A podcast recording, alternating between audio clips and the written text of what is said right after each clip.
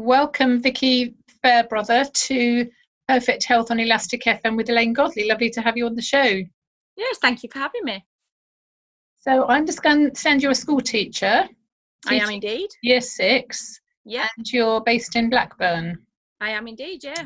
Lovely place. And I've never been there. I'm actually not quite sure where it is. I used to get slung out at geography lessons. So uh, my world geography, U K is not too bad, but um, where is where is the nearest place to Blackburn? Um, Preston. Do you know where Preston is? Is that up towards Blackpool area? It is, yes. We're near Blackpool. Right. Okay. Lovely. So um, I'm in Nottingham, and um, I'm not in a in a colourful field, which is uh, my background, but I'm in in uh, not so not so sunny Nottingham today. Um, so you're um, in Blackburn, and you have a story about cervical cancer. I do indeed, yes.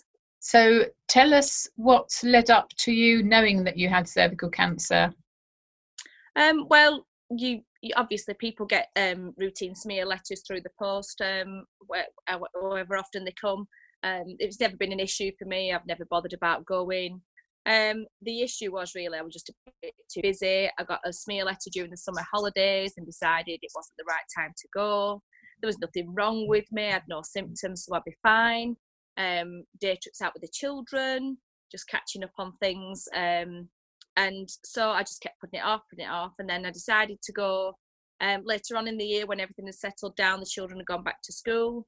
Um, went for the routine smear, got um, a letter to say, could I please go um, to actual Burnley General Hospital for um, a consultation.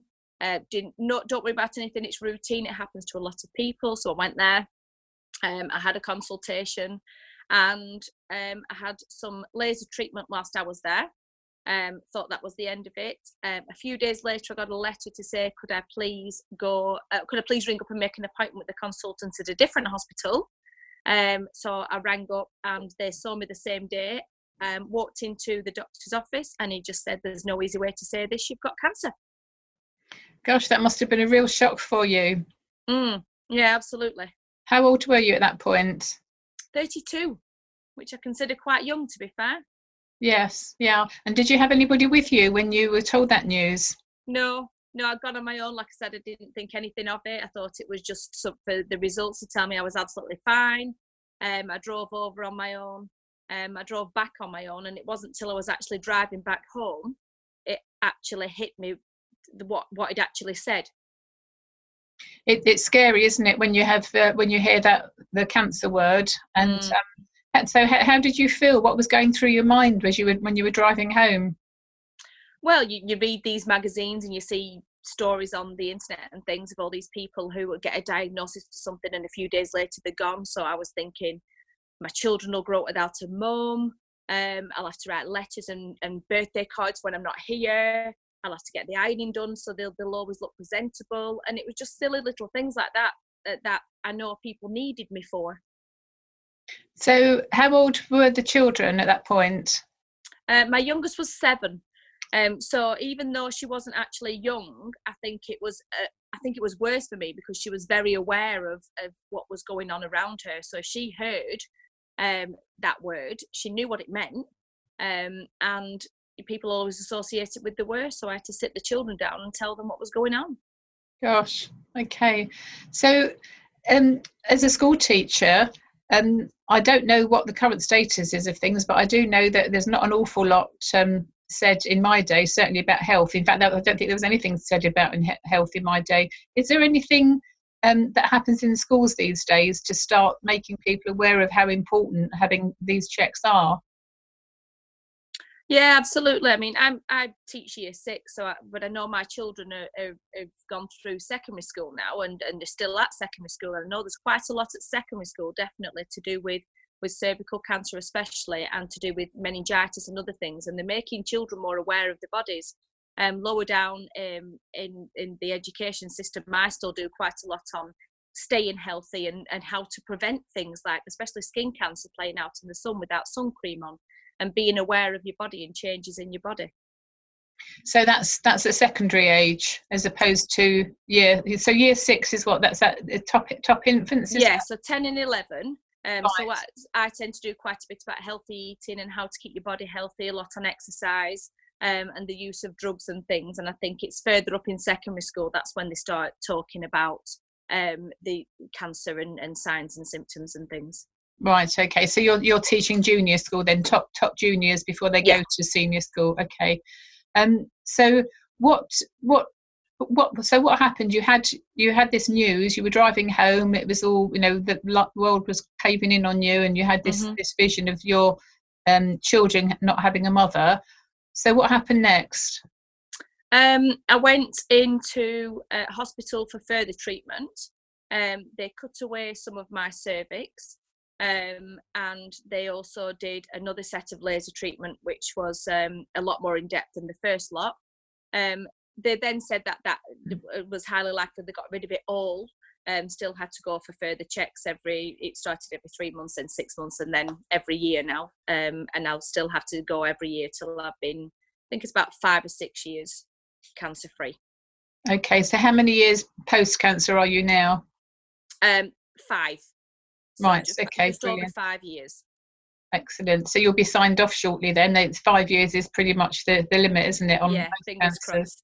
Okay, well, well done you. Excellent. That's that's really good news. Thank so you. How do you keep yourself healthy now? Is there anything um, that you do as a result of your experience? Yeah, I mean, as a result of my experience, I have had further complications just by not going for that smear test. So last year, um, I was diagnosed with a serious pelvic infection. Um, and because of the treatment that I'd had, um, I think that's impacted on, on everything else because of, uh, I had a coil fitted. Um, and because of the coil, um, my infection spread quite rapidly. I ended up with sepsis. I was very, very poorly last year. Gosh, um, sepsis is a, is a horrendous um, condition yeah. that's not always picked up. So you were lucky no. to be picked up in time. Yes, I was very lucky. Um, the I was actually told another forty-eight hours and I wouldn't even be sat here here now, so really um yeah and I do think that having the the treatment for the cervical cancer actually impacted on on my health that much that it actually caused um the infection. It's been an, an underlying infection, I've been told, that's been there for quite a few years, that's actually reared its head and, and gone full on throughout my body. um I don't, I've, I've always been quite holistic in my approach to life. I don't like taking medicines and tablets and things. And obviously sometimes there's nothing you can do about various interventions. Um, since then, I've embarked on a journey, a journey with essential oils, um, something that was introduced to me ba- really through hay fever, um, going to a friend's house, uh, suffering from hay fever, looking like I've been beaten up, and her helping me out with um, essential oils to treat hay fever. And it just, it spiraled from there really. So I, to keep myself healthy, I use, I ingest essential oils, I diffuse essential oils, and I use them topically on myself as well daily. Which ones do you use? Um, I use a, a blend called DigestZen. Um, they're made by a company called doTERRA, um, and that is to help um, all of my digestive system, which is where I have an issue because due to the infection, um, all my, my bowel and my bladder and things sort of fuse themselves together. So my digestive system is not the best. Um, so I use a, a digestive blend, and then I also use things like frankincense for pain relief. Um, I use oregano as a natural um, antibody, um, so I don't have to have antibiotics. And, and I, I use melaleuca and lemon because um, it stops the nasties getting into my system. Brilliant. I use doTERRA as well. It's, it's they're, they're very good um, mm. uh, oils, and. Um, So, and, and I, a lot of the ones that you've suggested, um, um, I, I use as well daily. Um, I also use as um, a deodorant as well. So I use fractionated yeah. coconut oil, and I put lemongrass in, um, have it in a dropper bottle, and that's my deodorant. So I just put a yeah. few drops on my hand, you know, and, and, and away I go.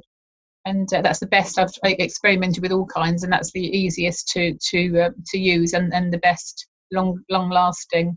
Mm-hmm. So going back to your, your coil, did you have the coil before you had um, the cervical cancer, or was that um, inserted? This is, you're talking the, about the contraceptive coil. Yes, I am. I, um, I had a copper coil um, because, like I said, I'm quite holistic in my approach. I didn't want any hormones and things in my body. So I had the copper coil, and I had that fitted when I was thirty. And I remember having it fitted because I thought I don't have to get it changed until I'm forty. Yeah. So it, it was quite easy to remember. Um, so I'd had it in for a couple of years before I was actually diagnosed. And did they take it out when they did your treatment? No, they didn't take it out, but they, they, they accidentally cut off the little string um, that is attached to it to, to, to get it out. So I was actually always told that when I was uh, when I had to have it removed, I'd had to go into for a minor operation so they could switch it anyway. Right. Okay. So where where is it now? um, it's gone. Um, the they removed it last year um, when I had my infection. Um, they, they they removed the coil, and um, I can't have anything else, any form of contraception, and I, I can't actually have children anymore. Um, the things are that messed up there. I could I could probably conceive, they said, but um, I would I'd never be able to carry a child for even a number of weeks, so, and it's quite dangerous to me. Um, so I've been advised never to try to have another baby. Gosh, and is that a direct result of um, the, your treatment for cervical cancer? Not not for the cancer, it's as a result of the, the infection that I got last year. Right. Um, okay. I've, I've, been, I've been fine since the cancer. But you think the infection was caused by somehow in the in the mix of the treatment that you yeah, had? Yeah, I think it. Well, I definitely think it was related, absolutely. Okay, so the hospital said to you that they thought the infection had been there for some time? Yeah, um, I'm always going to have it as well. It's, it's just it's an underlying infection that's always just been managed by my body. Um, but for some reason, it just decided to rear its head and, um, and, and make me very, very ill. Right, okay. Well, I'm sure there are ways. Um, I can talk to you offline about um, ways that you can actually get that infection out of your body. Mm-hmm. You don't have to live with it forever and a day. No.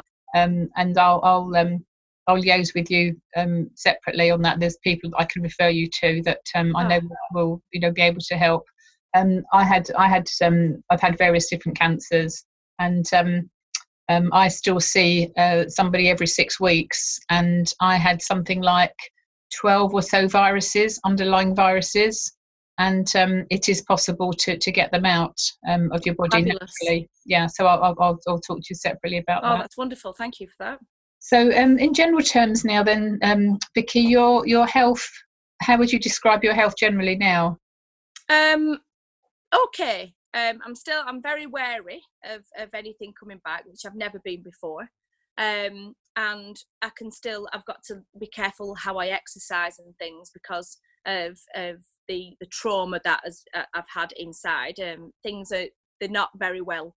Um, and if I have to have another operation, if they've got to get in there to treat another infection, it will mean me having my bladder and my bowel removed, and I'll end up with um, the colostomy bags and things because the, the, they can't save them. The way they are now is if they're functioning, that's brilliant. Um, but if they've got to operate again, they've got to remove everything. Okay, and you're not on any medication and, you know, no. Your drugs from the hospital at the moment, you're doing things naturally? Yeah, absolutely. Um, I had the last lot of antibiotics I had was um, around eight months ago. And they made me really, really poorly because they were they were very, very strong, um, and yeah, I wasn't in a in, in a good place with them. So um, I try to do things as naturally as I, as I possibly can. Okay, brilliant. Well, there are natural forms of antibiotics that you can mm. you can take. But again, I'll, I'll I'll talk to you offline about that. So yours yours is a, a happy story, although it, it it's it's now sort of limit, limiting things that you can do in your life as a result of. Yeah. Would you say? Well, what what would you say to people when they get the, their letter to go for a smear test? What would you say to them now, given your experience? Yeah, just go. Don't put it to the, the top of the to-do list. Don't put it on the windowsill and pile things on top of it. Just ring up, make your appointment and go. Um, I know quite a few people are, are wary of going because it's quite embarrassing. That's never bothered me. Um, my sister's a midwife. Um, and we, we've always been very open in our family about things like this, and it's it's never been an issue. And actually, when I when I went for my smear the last time, uh, my nurse Karen, who delivered two of my children, actually, I actually asked her um, what she was actually seeing at, at different stages of doing things. So I asked her about looking at people's underwear, and she said she never looks at people's underwear. And I asked about people, does she know if people have shaved, or if they've got tattoos, or if they've got piercings? And she said the only real time she notices if anybody's got a piercing is if she has to touch it. Um, she's not often. She said she doesn't even look. And and that makes me, it makes me giggle a little bit, because people have got these preconceived ideas that you are you are going to be judged when you go for something like that. But she said at the end of it, it's just my job. She said, I'm like yes. a plumber, I'm like an electrician. She said, I just get on with my job and I don't think anything of it. So yeah, don't be embarrassed. If you are embarrassed, just go for one. You can take somebody with you. Don't put it off, because even if you consider yourself to be a young, healthy mum or a young, healthy person like I was, it can still um, can still have consequences if you don't go. Yes, and, and not having symptoms as well um, is is it important, isn't it? It's, mm. it, it's, it's it knowing your own body and following your intuition as well. So some people I talk to, um, and I've experienced this myself, you just know something's wrong. You can't put your finger on it, but you just know yeah. that something's not right. So yeah. always follow your intuition and uh, absolutely say get get your, get your test done. Um, I'm not a believer in every test out there, mind you, but I do think the cervical smear test is a really good yeah. one. Um, yeah. I, I had um, a scare a few years ago as well, and I remember driving home um, and at the time I was actually running a business which involved doing cervical smears.